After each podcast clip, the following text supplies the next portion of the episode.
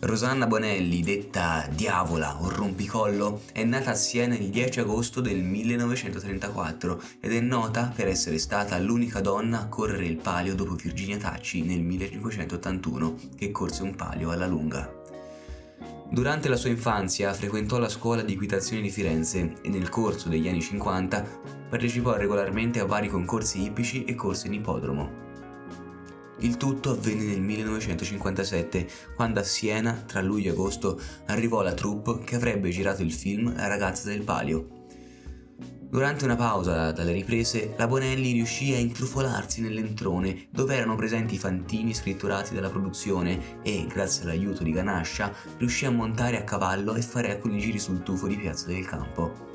Quando poi la controfigura della protagonista si infortunò, la Bonelli si propose e venne scelta come sostituta. Fu proprio durante le riprese che crebbe in lei il desiderio di correre il vero palio e con la pubblicità ottenuta dal film, Rosanna si propose allo zio Umberto Bonelli, allora capitano della Contrada della Selva. Lo zio pose però il veto assoluto, temendo per l'incolumità della nipote, e convinse anche gli altri capitani a non ingaggiare la ragazza. Ma nonostante ciò, la sua contrada all'Aquila le offrì la possibilità di correre, vista anche la poca fiducia nel barbero Percina e la recente vittoria del 1956 con Francesco Cuttone. La Bonelli prese parte a 3 prove vincendone 2.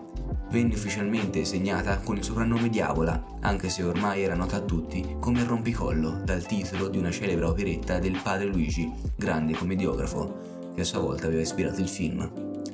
Al palio partì indietro, riuscì a rimontare nicchie e torre, ma tutto fu reso vano alla seconda curva di San Martino da una caduta provocata dalla lupa. A palio concluso venne accusata da alcuni torraioli di aver ostacolato la corsa della loro contrada, volò addirittura qualche ceffone. In sua difesa accorse un contraraiolo dell'Aquila con un mazzo di rose a gambo lungo con l'intenzione di offrirglielo, e del quale invece si servì per allontanare gli aggressori.